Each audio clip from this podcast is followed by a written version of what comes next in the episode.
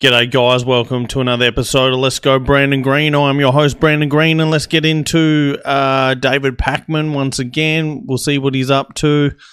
He posted a crazy video titled Trump Openly Threatens to Become a Dictator. Republicans cheer.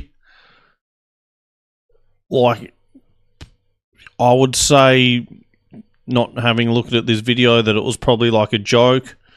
I think when he joked about Kim Jong Un or something quite a few years ago when he was president, and he said, "Yes, I wish um, my country was like that, where I could just tell people to get in line and they would, haha." And then he joked about it like that, and that was it. It was a funny joke.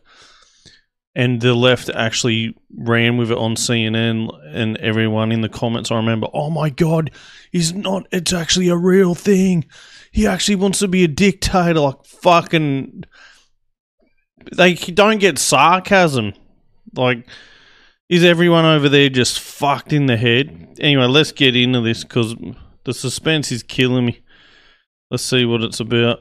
Let's go back to the plan for Republicans to install a dictator in the Oval Office in January of 2025. Republicans have this plan regardless of who is their nominee. No. And if they win in 2024, Republicans No. want to install a dictator. This is Nope. what Project 2025 is. We've talked about Absolutely not. Would not be for that one bit. pernicious elements to this. Number one is that while hmm. Republicans may be a little more tight lipped about the desire to install a dictator, Donald Trump is being very forthcoming about it. Donald Trump is saying, I will be a dictator if you vote for me in November of 2024. but when Donald Trump does do it, when Donald Trump does say it, Republicans cheer. Let me refresh. Last week, we talked about Chauncey DeVega's great article in Salon called Trump Plans to Become a Dictator. Denial will not save you, All right, so it's a fucking article on some bullshit website. dictator. As well as Project 2025 conceived So you got desires of Trump becoming a dictator as an opinion by someone who is clearly not Donald Trump. Donald Trump has never said anything like this.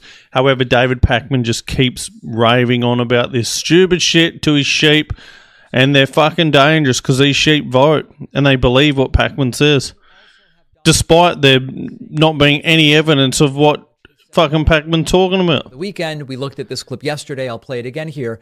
Donald Trump said straight up saying, if I win, I will just call the attorney general and say, indict this person, indict that person.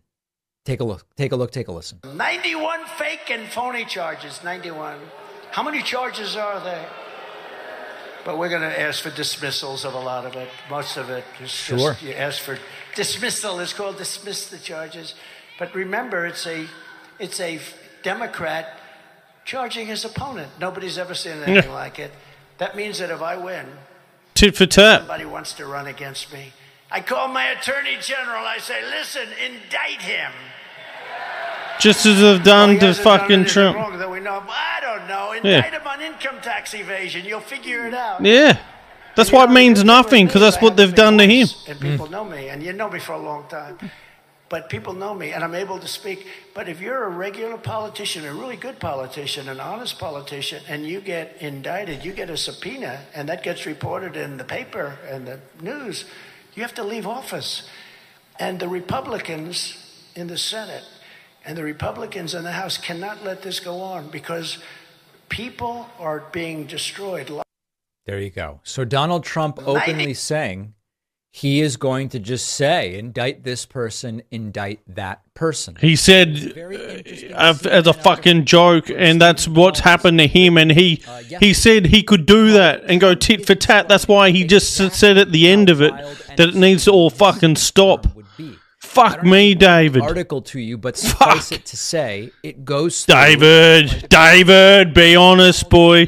justification for the fact that he is going to become a one man wrecking crew that some of us might call a wannabe dictator. And the mm. justification Just as he did last time. Yeah, just exactly as he did last time. used to be great. It's no longer Fucking great. You need me to make it great. And the way I'm going to do that includes by going after my political enemies and getting them indicted and arrested. No, that's So- what's happening to him, and he said he can do the exact same thing, and that's what's going on. Bigger than Trump's And he said it needs to fucking stop. 2025, the Heritage Foundation, many Republicans who plan to install a dictator No, absolutely not.